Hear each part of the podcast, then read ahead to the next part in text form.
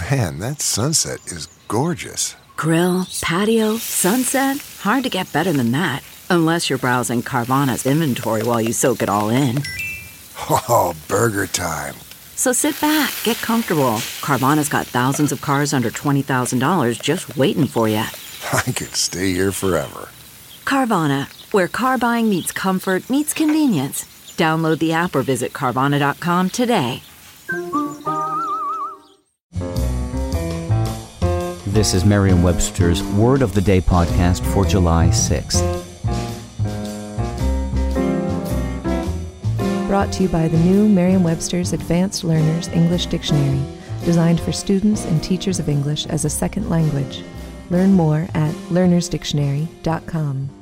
Today's word is duplicity, spelled D U P L I C I T Y. Duplicity is a noun that means the disguising of true intentions by deceptive words or action. Here's the word used in a sentence by Gary L. Molina at athensnews.com. Duplicity abounds in the Athenian Berean Community Players production of Oscar Wilde's The Importance of Being Earnest. That duplicity extends to the play's title, and how one chooses to read earnest will determine its meaning. If someone's duplicity has left you feeling like you're seeing double, take heart in the word's etymology.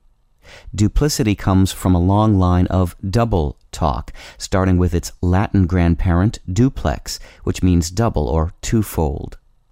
As you might expect, duplex is also the parent of another term for doubling it up, duplicate.